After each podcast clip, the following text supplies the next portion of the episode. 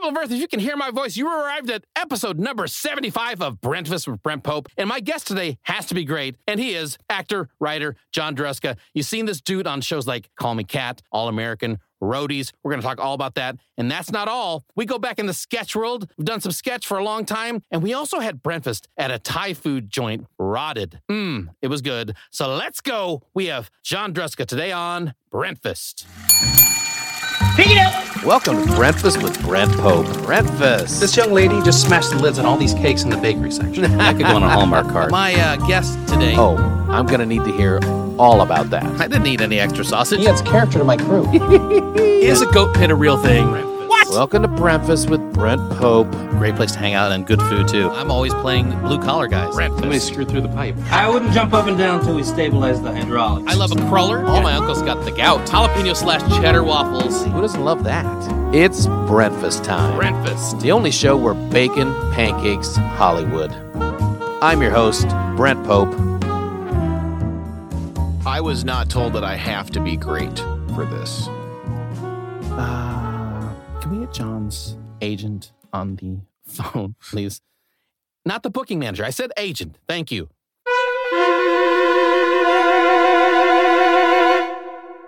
John Druska, welcome to the tiny studio LA in beautiful North Hollywood, California. Thank you. Happy to be here. This is this is a good setup. Thank you. Now that we've paused the show and talked to your booking agent, you're singing a different tune than you were a minute ago, sir. Uh, no, I just you you said somebody's got to be great for the 75th anniversary and or 75th show, and all I all I was told to do was show up today. So Well, I think it's implied I'm not going to be great, so it's got to be you. all right.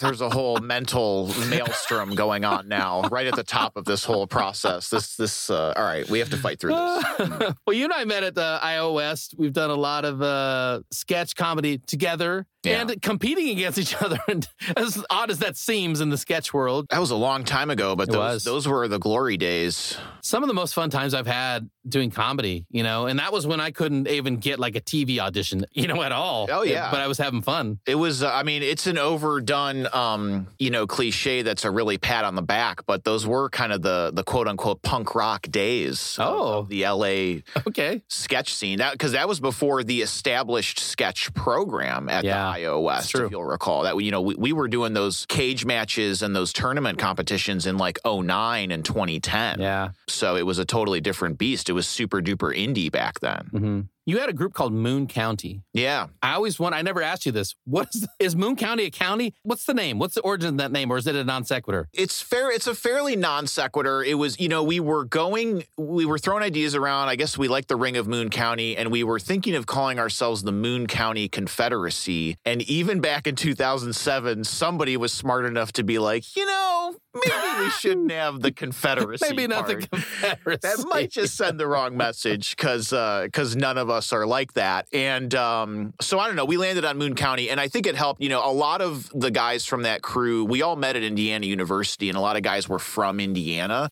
And I think if I could venture a guess, I think that spoke to a lot of our Midwestern roots. We just kind of liked that vibe that Moon County evoked. Yeah. And I think we had grand plans of of if we had if we became a kids in the hall type thing, that was going to be kind of the hook of our show. All, all of the sketches were going to take place in this like fictional Oh, place. that's, yeah, that's smart and interesting. Yeah. yeah, but at the end of the day, it just it had a good ring to it. I mean, you remember it. Yeah, it 12 sou- it sounds later, cool, yeah. so, yeah. Yeah, the other ones were like, there were really good groups. And I was like, the name's not really catchy though, right? Valid, yeah, or or it's kind of self self serving. Yeah, or like s- some kind of really bad pun that doesn't oh, work. Yeah, P- heavy heavy on the puns. Yeah. yeah, it's a Well, shame. Hey, so you mentioned the Midwest. Did you grow up in Illinois? Yeah, so I was I was born in Fort Wayne, Indiana, born and baptized. That's about it. And then until I was about nine, I lived in a somewhat small city in Ohio called Defiance, Ohio. But both my parents are from Chicago, and all, you know most of my family's there. So when I was nine, they moved us back to Cook County, and I grew up in a suburb called Berwyn, Illinois, which is like just on the city limits. I went to high school in Chicago and Yeah. that sort of thing. So Well, there's such a rich, especially improv comedy scene in Chicago. Actually, all comedy in Chicago, really. Living in that kind of part of the the United States was that a big influence on you becoming a comedian? You know, I, I can't say it did. You know, I, I saw a Second City show here and there when I was in high school. Um, I, I jumped at the chance to join the improv club in high school, Okay. which was actually, it was a classmate's father had, knew a thing or two about Second City. So he was our, you know, sort of instructor. This is a little sad. I remember when Chris Farley died, Yeah. it felt like, you know, he was one of us. You Right. know, like everybody knew that he, he kind of got his start in Chicago, even though he was really kind of a Madison, Wisconsin boy. So, you know, I was aware of it, but no, I, I, I can't say I was I was strongly inspired or influenced by that presence in Gotcha. Chicago. Chicago's just so big, you know. Yeah. It's it's hard for a kid, even with access to public transit, to go to, you know, what are essentially nightclubs, Yeah. you know, on a Right. regular basis. Yeah. So I was going to ask you. So you had the improv club in high school. Was that something where you were just kind of learning improv at your own school, or was something where you were like doing improv with other schools also? Yeah, it was it was just super basic. You know, I, I at the time I thought there was like two rules of improv. You know, no denying, no questions. You know, that, that was the extent of the teaching. And then we we did a ton of scene work, and and it was basically so to answer your question, we we had a show, one show at the end of the year in Uh-huh. in house. So Okay. it, it was an intramural thing, but um, it was it was born out of that Second City tradition of you you improvise a ton to eventually hone in on good concepts or good situations or good characters that you then sort of build out in kind of an unscripted sketch type Okay. review. We never had paper scripts, but we definitely, by the time we were doing our quote unquote improv shows, we knew what bits we were going to be doing. Okay, gotcha. shows. Yeah. So it's kind of like using improv, almost like writing a skeleton of a script. I guess it, it was throwing a lot of stuff at the wall. Yeah. And then what, whatever stuck, we just had to kind of like, rem- I mean, I'm sure someone was taking notes or something, Yeah. but we just had to kind of remember what were, what were our favorite things we saw over the course of Yeah. the year or the semester. Yeah. So backtracking to eighth grade is, is Okay. where it all began for me. We Yeah. had a talent show in eighth grade and, uh, you know, I wasn't like a class clown or even considered myself funny, but I was doing impressions of teachers for a while, you know, behind their back to, Yes. my, to my friends. I- Great way to become popular in high school, by the way, with the other students. It's a great way. yeah, no doubt. So I decided to do that for the talent show in eighth grade, and I was also sort of like an MC. So I Yeah. had these impressions peppered throughout the, Mhm. the show when we did it at the end of eighth grade. And my very first, you know, impression I got up there. I was doing my gym teacher. He had a beard. I had a big fake beard on. I step out from behind the curtain and I, I do my voice. You know, I, I go, hello, children. And it was like crickets. I'm like, Oh, no. 800 kids just staring at me. And I'm like, oh my God. I, I'm not funny. I'm bombing. They don't get it. How do they not get it? But I have no choice to just keep going with my bit. And Yeah. my next bit is I introduce who I am. So I go, it's time for gym class. I'm Mr. Johnson. And the whole fucking place just erupted. And Yeah. I was like, oh, and I remember this very vividly. It like it hit me. It was like a realization. I was like, oh shit, this is what I'm good at. Yeah. Oh, this is what I'm meant to do for the rest of my life. Because even as a 14 year old, I was already having these like existential, Okay. you know, wanderings of like, wh- who am I? You know, what Yeah. am I? And, and then later that summer, the summer between eighth and ninth grade, I came to Southern California and visited some family, and I saw Okay. Universal Studios and the Hollywood Yeah. sign, all that shit. So I got seduced by Los Angeles and also inspired by the art itself. So by the time I got to high school and I found out about this improv class or this improv club, it was a no brainer. I was absolutely Yeah. going to do it. Yeah. Um, I mean, to this day, I, I prefer sketch. I prefer the the preparation and the acting uh, aspects of that. Yeah, that improv club was was formative, certainly. So you saw that you went to Universal Studios and you're like uh, writing in your journal, like, I will be in this Waterworld show. I, I we I was staying in Valencia with my aunt and uncle, and I was like, Valencia, it's so luxurious. it's so close to everything.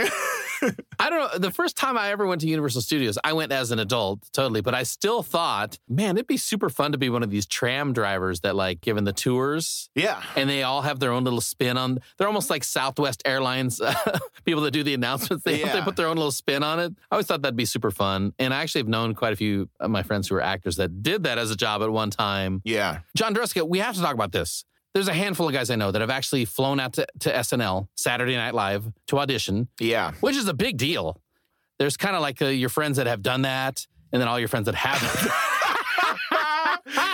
Uh, it's a status symbol. You know what yeah, I mean? yeah, Whether you think it is or not. it's a big deal. Yeah. Yeah, yeah, it's a big deal. Tell me about that. This was in 2014, um, and uh, so at the time, I, I had I was with an, uh, an agency that was pretty much just getting me out for commercials, um, and proving that all of Hollywood is nepotism. A friend of a friend.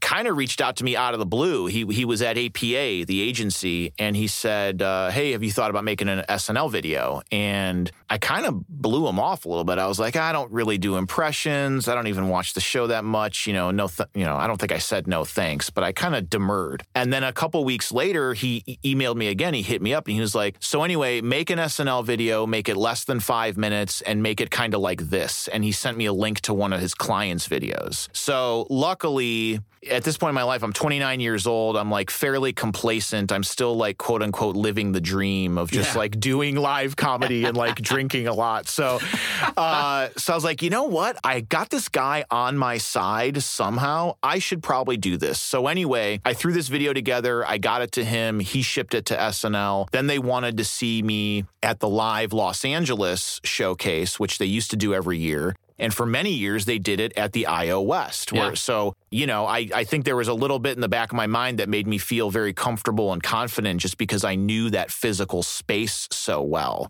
Anyway, that happened. And then I got the call that they wanted to fly me to, to New York, to Studio 8H. So I went. I had tickets to see the White Sox play the Giants in San Francisco for the exact same days. So I had to bail on those tickets. You know, they, flew they flew us in on a Tuesday. The audition was on a Wednesday and, uh, you know, flew us out on Thursday. So that Wednesday, you know, you go up to the the floor. You, know, we've we've probably all seen those uh, hallways in some of those host bits where course, they're where they're yeah. walking through. Yeah. So they you know they sh- they shoved me into a green room. There was a cheese platter there. A little bit of time in uh, makeup. There wasn't much for them to do to me. And then uh, I believe I was the first person to audition. I think there were 16 or 18 or 20 folks there. Uh, and I went up first in the afternoon, about probably about 3 p.m. or so, and did my shtick. There was uh, so it was like on the stage, you know, where the host stands every week, and uh, one big TV camera like right in front of me, and then a couple tables off to the side where there was maybe, to my recollection, maybe only like eight folks or so, like less than a dozen.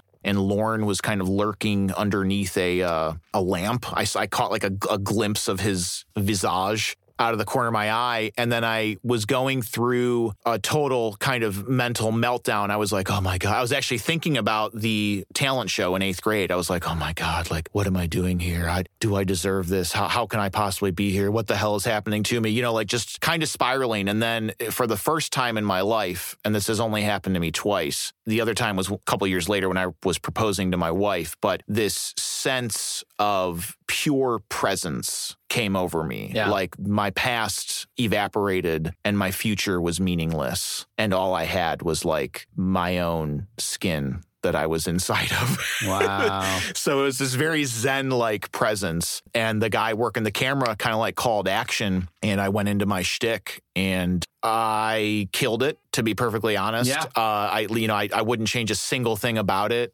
And anyway, I did. I went back to my green room. They they were going to let me know if they wanted to see anything else. So I sat around for like another half hour or so, and then they said, you know, you're free to go. So I was out of there by probably like 4:35 in the afternoon. And then, you know, that was that. Obviously, I didn't get hired. That was the year they hired Pete Davidson was the only person who got hmm. hired that year. So, but it was cool, you know. And then that that guy, that friend of a friend who pushed me to audition in the first place, ended up becoming my agent proper. And I had, you know, pretty solid representation for about five years. But yeah, that was. I mean, frankly, like you like you were saying a minute ago, that that is probably the coolest thing I've done, even Yeah. though I didn't get the job. Right. You know, um, because it is a pretty big deal to to get that call. So well, let me ask you this. When you're done with your audition and you leave the building, what do you do? I had a friend from high school who lived in New York. Uh, one one of my one of my best friends from high school. He picked me up, and uh, I, I had actually spent about seven months not drinking alcohol. Yeah. And we went out and partied that night. We partied pretty Yeah. hard. So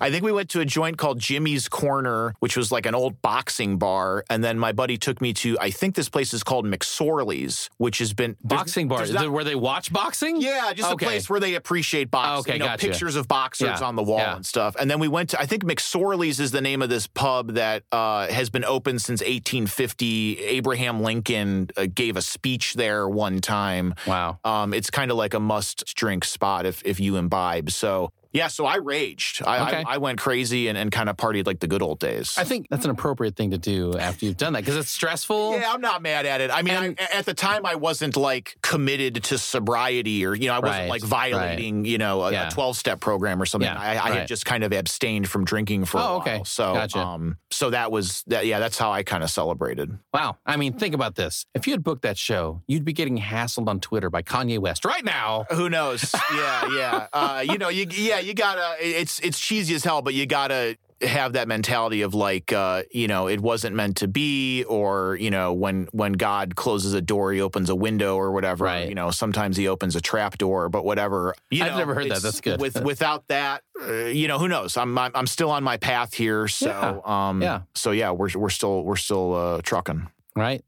Well, look, congrats on going out there. I think it's an accomplishment in and of itself. And it's always interesting stories you hear, like, and it's never the same. Yeah, no doubt. There are some similar elements sometimes. Yeah. Like someone that's on the show now told me that when they were in their dressing room, they turned on the monitor so that she was forced to watch the people go before her or something. Oh. And then she's like, "Hey, is this normal?" And they're like, "Oh, sorry about that." But it was Oh yeah, yeah. I didn't get I didn't get screwed with. Yeah. My my yeah, I didn't have any props. I didn't have any audio cues. I only had me. But I've heard that too. Yeah, they'll give you a, a chair with a wobbly leg or they'll miscue your audio cue Yeah. or something just to see how you handle that sort of thing. well. Let me ask you this: Did you have this mustache when you auditioned? I do not believe I did. Okay, because I would- could have seen them being like, "Hey, let's mess with him in this way," and then they see the mustache and like, "Never mind, don't, don't." Uh, but Maybe you didn't they, have the maybe mustache. they did mess with me, but I was so present. I didn't even. It, I was. I was unflapped or unfazed. that would be great Yeah, if they knows, did, and you just like weren't even like, "This is not even on my radar right now." I'm so yeah, focused. maybe I was. Yeah. Yeah. I was sort of in in that zone. So It's a great story. yeah, thanks. It's cool. Yeah, it's neat to talk about it. So Yeah. I appreciate you asking. I just saw you on All American. Yes. I was not familiar with that show. It's on the CW. Yeah. I guess the first three seasons are on Netflix now, so a lot of people kind of discovering it. yes. It was a pretty interesting show, I thought. Basically about a guy that's like a, an athlete in high school, right? Kind of transitioning I think into he's a. college. I think he's a phenom. yeah, Yeah. yeah, he's, I mean, he's really good. It's yeah. in their fourth season. So up until basically the episode I was in, I think they were in high school dealing with, Yeah. you know, high school drama and that sort of thing. so you had to play this guy who was swindling people, I guess. I don't know how what how he was he was a landlord that was kind of uh I don't know, bait and switching people on what the Yeah. apartment was, I, believe guess. I believe in the show I'm referred to as a scam artist slumlord. Okay. Uh, which really kind of sums it up. Well, there but, you go. but yeah, a shady, you know, real estate landlord guy. So when when you're auditioning for that, you know, how are you preparing for that, and how how was the audition process for that? Well, as I recall, that was a super short turnaround. It might have been a same day, actually. Really? Um, yeah, and uh, it was a self tape in the COVID era, so which, which I prefer personally. Yeah. And uh, I don't know, you know, I mean, part of the struggle for me is finding somebody who's going to read with me. So, so that's Oh, I got to memorize my lines, obviously, and get my act together. But I also am doing, you know, some outreach and, and juggling my emails and that sort of thing. So, you know, it wasn't a huge uh, amount of lines or a big batch of sides, and I'm pretty good at memorizing. So Yeah. I memorized it and I lined somebody up. My friend Julia uh, helped me read, and then. My only thing is, I I didn't know much about the show at all, so I looked it up a little bit and I kind of realized who I was, which was a, a big thing I learned in a class I took um, a few years ago about auditioning. Is like look at the page numbers, look Right. look at where you're appearing in this episode, and also know you know look up the actors, know who you're acting opposite. And I realized it's a predominantly you know black cast and it's younger actors, and and you know so I'm I'm an older white dude, so I'm going to be in this position kind of of power or implied power, and um, there wasn't anything in the script about any sort of like racist or racial undertones. But if I'm being perfectly honest, you know, n- there's nothing really more villainous than that. Yeah. So I let that sort of infect my thinking a little bit. Yeah. Um, just in sort of the kind of, you know, my tone, you know, I was a little shitty. I was a little snide and Yeah. snarky when I was talking, uh, you know, to these people in, in the audition. And uh, who knows if that's what, what got the lock for me. But yeah, I kind of embraced the, the villainy a little bit. And it was a little indulgent. You know, I played a little less grounded, let's say. Yeah, I, I kind of embraced, you know, I don't want to say the cartoonishness of it, but I, I really, I just relished being evil. Yeah. Oh, well, you know what I felt from you. Yeah, that's true. What I felt was real coming from you. Also, was just the whole I'm an adult and you guys are like kids and like you know you don't know anything kind of thing. You know. Yeah, in that regard, it was it was easy to kind of find Yeah. what they were looking for. You know, Right. it- it- a, a lot of it was sort, as you just alluded to, it was a lot of default power Mm-hmm. dynamics that made it. You know, I had to do less work mentally, so I could just focus on you know my emotions Yeah. and and you know delivering the lines. Where do they shoot that show? the Warner Brothers lot. The first scene where I'm we're actually in like the crappy apartment was in one of those like false brownstones. Okay, That's yeah. like on like the fake New York street Right. or whatever. And that was cool to me because I've taken the tour and I've been on on that lot many times for work or for auditions. Yeah. And I always thought those things were just like straight up facades. Yeah. But a few of them actually have interiors as well. So that was neat. That's one of my favorite parts of booking gigs is just seeing like the bowels of the castle, you know? Yeah. I was shooting uh, Call Me Kat about a year ago, Mhm. and I had a big break between a few of my scenes. And I don't know if it was really kosher, but I just like walked onto the lot, like the part of the lot Yeah. that usually those trams go around. Yeah. And I was just trying doors and going into, you know, Old West saloons and like 1940s diners. And I was just kind of like snooping around for fun. I mean, I did. A, I worked on uh, my scene got cut, but I worked on American Auto this Oh, season. yeah, yeah. And it was shooting. Well, at least where I had to go get my COVID test because you know you have to do all those COVID tests for you. It was right, almost right next to that famous monster arch where like Frankenstein comes through and like the Hunchback of Notre Dame and all those things. So I definitely went up there and like was taking pictures in front of that because that's because that's something you see on the tour too, right? You're like, this is the famous door that opens and Frankenstein's monster comes through, and you know. Yeah. And then uh, we were also shooting up on Wisteria Lane, which is like where they, um, what was that show? Uh, Desperate, Desperate Housewives. Housewives, yeah. So the lunch area was right above the lake where Jaws is eating, you know, Jaws is repeatedly eating yeah. Yeah. And these people, you know, the, they're coming through on the trams and they can see us eating lunch up there and they're like, oh, well, they think that we're very important people. I forgot that Bates Motel is over there too. Yep. Oh God, there was one more anecdote I wanted to say. Oh yeah, so you know, like I said, I I've gotten into backpacking and you know I've gone to Yosemite Yeah. and, and you know Zion and Arches in Utah and like still one of my favorite like POVs is looking up at the Warner Brothers water tower. Pretty cool. So you know my life is going well because that I'll always put that up on social media. That that's like the one little breadcrumb I drop Yeah. when I want to feel good about myself and like get that dopamine hit of like the Instagram likes. Is it on the Sony lot where there's that, The rainbow. the rainbow? Yeah, yeah. It's a giant rainbow and it's hard to even get in one picture. You have to back way up. That's also where they had. Uh, I, who knows? It's probably a replica, but they had an ectomobile from Ghostbusters. They've, they've got a few of them there. Yeah. Stashed I always there, take a picture with the Ecto. I mean, you know, yeah. it's like they say in sports, you like act like you've been there before, Yeah. but like, man, fuck it, dude. It's the ectomobile. Yeah, like, I'm, not, I'm not gonna not No, take no, a selfie with it. Come on, then- dude. I'm not gonna not touch the fucking thing. Right. And then you and then you're like, oh, it's Ghostbusters Day. Got this picture. Throw that out there today. well, Ghostbusters, the original is my favorite movie of all time. Yeah? So, yeah, I, I couldn't forgive myself if I didn't indulge my, my fanhood a little bit.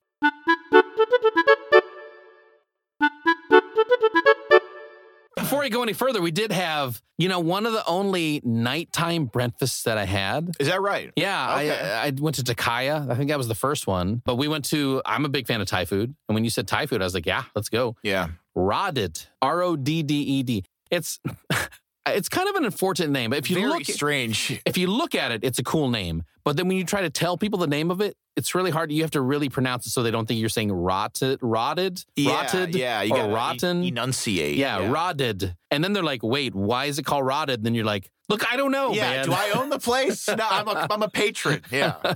It's you know, it's it's it's supposed to be one. Of, it's in, uh, I believe that's called Thai Town right there, right? Yeah, I think it's like the western edge of Thai Town. Yeah. It might actually be the first Thai restaurant on that Right. stretch of Hollywood Boulevard going eastward. And like, and then like a couple blocks east of that is there's just a bunch of Yeah, Thai yeah. places. Yeah. But this place was very good.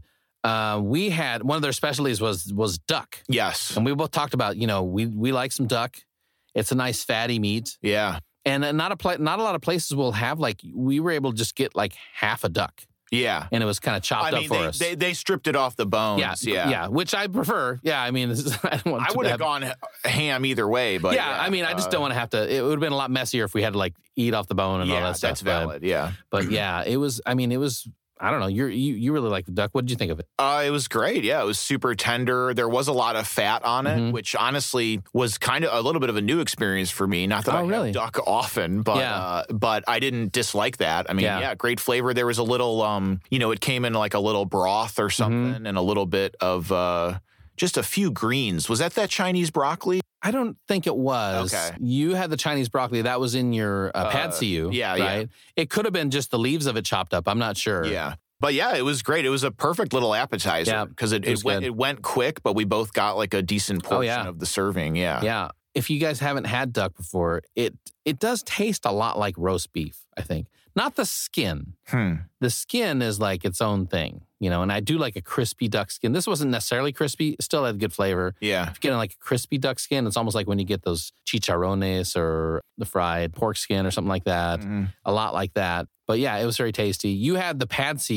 Yeah, with beef. And what is it? It's like a is it a flat noodle? Yeah, they just called them flat noodles. Yeah. That's basically why I ordered it because I like ordering stuff that I can't make at home or I don't get at home. And I've never bought flat noodle. Mm-hmm. And I mean, you know, it's just a noodle, but I was like, It looks what? like I, it might be hard to make though. I I'm want not an sure. exotic noodle. So Right. I went with the pad see ew. Yeah. Usually I go for chow mein, but I was Okay. like, nah, let's let's do something different. Now, is this the first time having pad see no, not necessarily. Usually it's the, it's the noodle. It's usually got some chopped up like scrambled egg in it and the Chinese broccoli and it's in some kind of sauce. Yeah. Right? Yeah. Um, what do you think of that Chinese broccoli? I don't know. I mean, it, it's fine. It was uh, that. That's not what jumped out to me flavor. Oh, really? Okay. Yeah, to me, a it's- lo- a lot of times it's just it's it's very tart. So it was just like a steamed vegetable. maybe they blanched it To so my there wasn't this. Yeah. Uh, To me, if I go to a Thai place and I want to look to see if like okay, how legit is this Thai place? I will look at the pad see and I if it doesn't tell me, I'll ask them, okay, do you have Chinese broccoli or is it just the regular broccoli? And if they have the regular broccoli, that's fine. I like regular broccoli. But then I'm like, eh,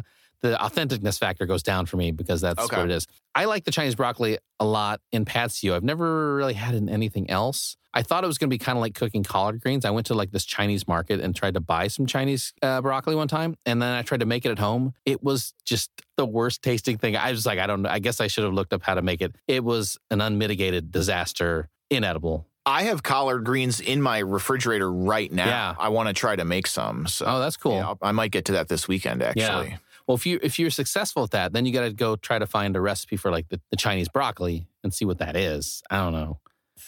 Well, I mean, I'm just saying uh, because I don't want to do it, John Druska. yeah, yeah. Let me get. I want to live vicariously I'm, through. I'm inching my way through the the leafy uh, cruciferous greens. That's cool. So gi- give me. What- let me pace myself. well, if you're talking about the leafy cruciferous greens, what would be your top couple leafy cruciferous greens? Oh, man, I don't know. I, I, I I've been doing no. I've been, I've been buying kale for a long time, Yeah. and, and I kind of stopped because uh, I don't know. I just want to do something different. I'm do, I've, I've been doing a balsamic and honey thing with my Mhm. Brussels sprouts lately, Yeah. and uh, and I go broccoli. You know, I mean, what I really love are like bell peppers, mushrooms, broccoli, and onions. Yeah. Those are my big four Yep. for almost anything I'm making at Those home. Yeah. So I'd have to say broccoli, I think, because Okay. I'm, I'm consciously distancing myself from kale these days, but broccoli is a staple. Yeah, that's interesting. I was eating a lot of kale for a while, and then I also have not been eating a lot of it lately. I don't know if I just got kind of burnt out on it or I stopped making salads. Yeah. Uh, I used to make a ton of chicken salads, Yeah. and now lately I just want like warm meals. Mhm. So, uh, you know, it's like diced potatoes, some veggies, and a protein, that sort Yeah. of thing.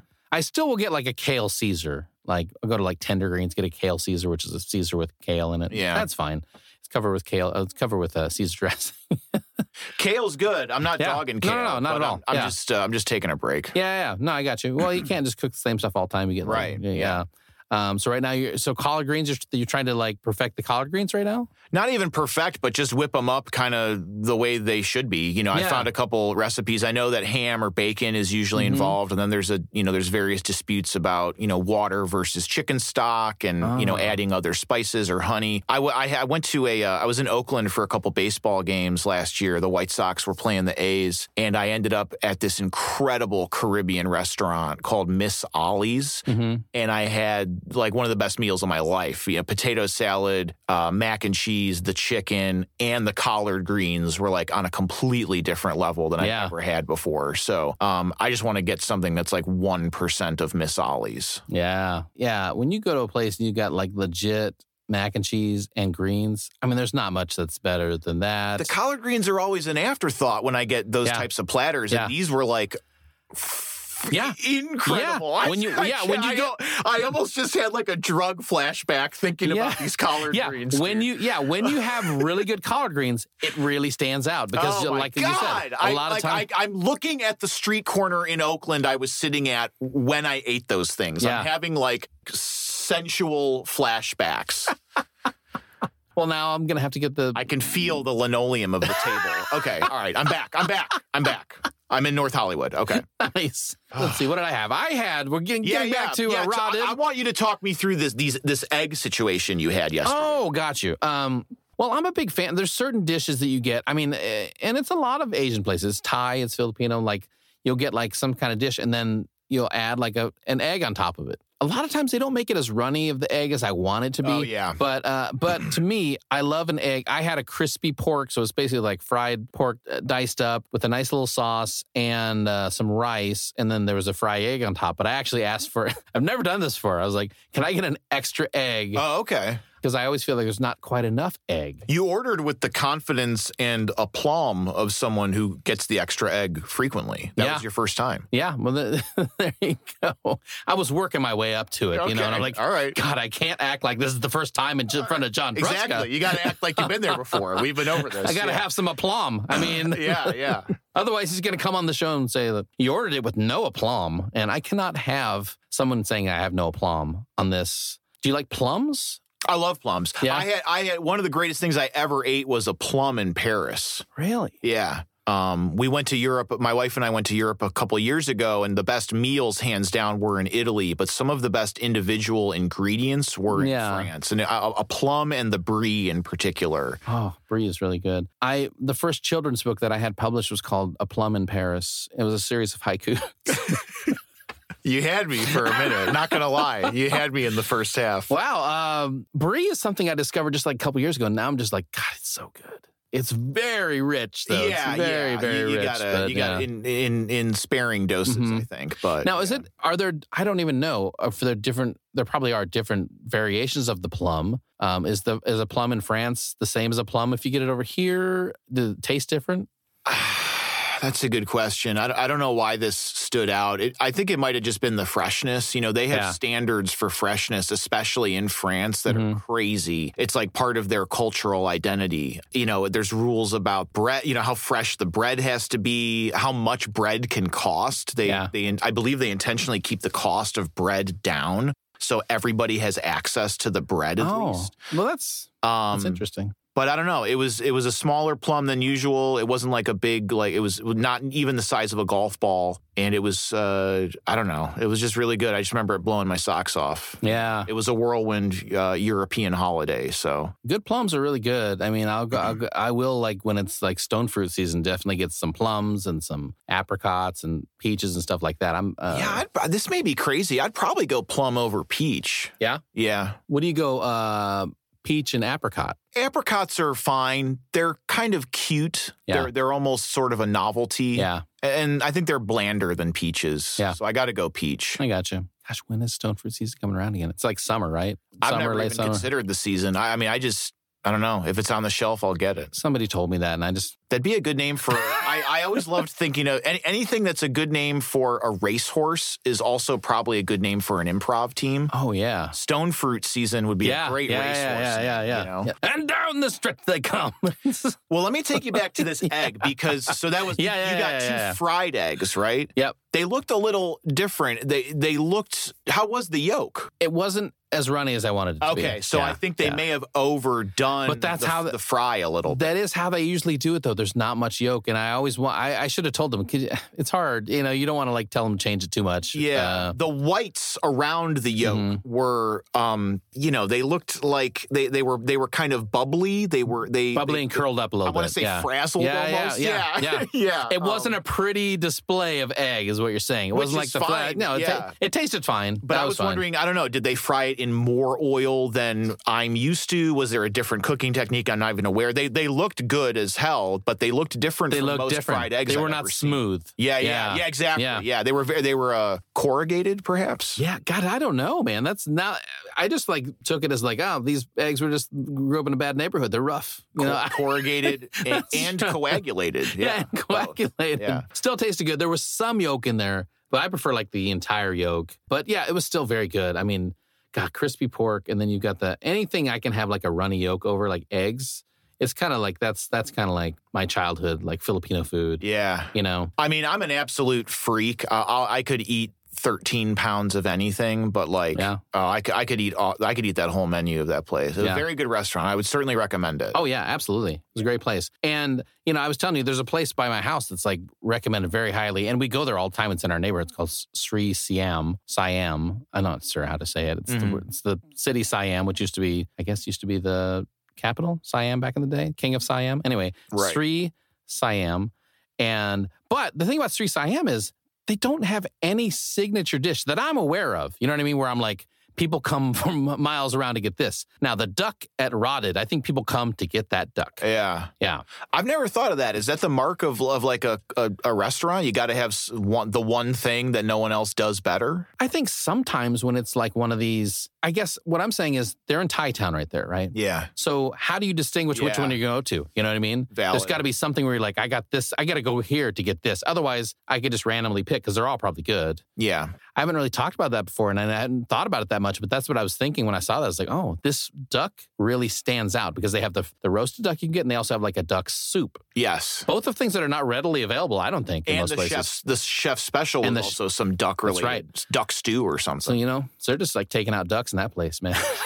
I'm all for it, man. Duck, you know, whatever. If, if you're not into carnivorous lifestyle, that's fine. But like, Yeah. ducks, ducks taste really good.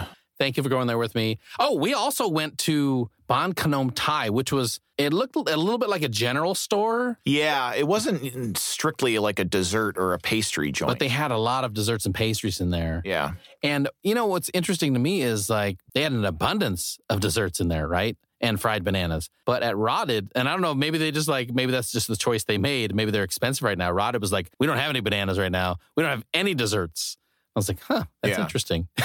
yeah. because then we went down the street. It's like they got all the desserts. So is this place just taking all the desserts and no one else can have them? Maybe yeah. I don't, I don't know. know. Maybe, maybe there's a plantain shortage in Thai yeah, town. I mean, but those fried bananas were really good. man. Yeah, we got fried taro too. Fried taro, Taro yeah, the, root, the yeah. taro root, which I like. I told you, I only know that from playing the game Red Dead Redemption and Okay, yeah. or Red Dead Two, and walking around gathering roots for like some kind of concoction. That is a North American staple crop. Yes. Yeah, hmm in uh, like in the South, maybe around New Orleans, Louisiana. That's what I feel like.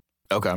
Thank you for going to Rodded and Bhan Kanom Thai. Yeah, Bon both of those Thai. places. They were both delicious. Before we get out of here, I also have to get three quick recommendations from John Yes. What is a TV show or a film that you like that you think people uh, is kind of a hidden gem that maybe maybe people haven't seen? Oh, hidden gem. Okay, I'm gonna throw one at you here. There's this movie from 2012 starring Joseph Gordon-Levitt called Premium Rush, Okay. where he's a bike messenger in Manhattan. Yeah. Michael Shannon is the villain, and this movie is great. It's a 90 minute action crime thriller about bike messengers. I remember seeing the trailers and thinking, this doesn't look good. Mhm. And even people hearing me describe it right now might be rolling their eyes. But I'm telling you, man, put this movie on. It's awesome. All right. It's great action. It's got a little bit of a sense of humor. Eh, JGL's not at the top of my list for anything, but he's good. You know, Yeah. he's, definitely a leading man hero. And Michael Shannon is at the top of my list for some things. So whenever you can see him just being villainous as hell,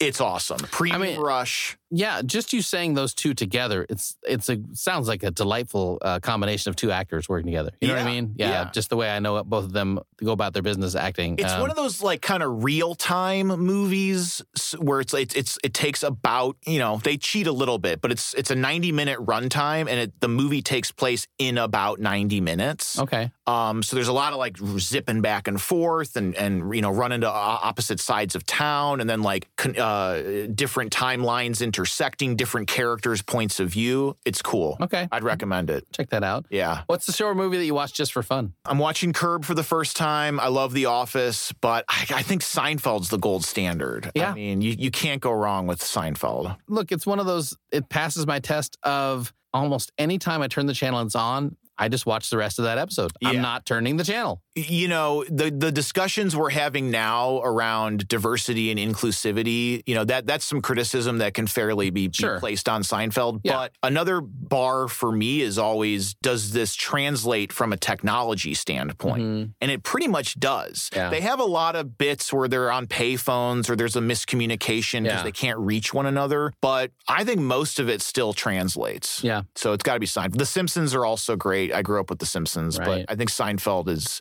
because it's live action. It's easier for me to, as you said, if I stumble into it, I'm instantly there. Yeah. What is the show or movie that inspires you? Dog Day Afternoon.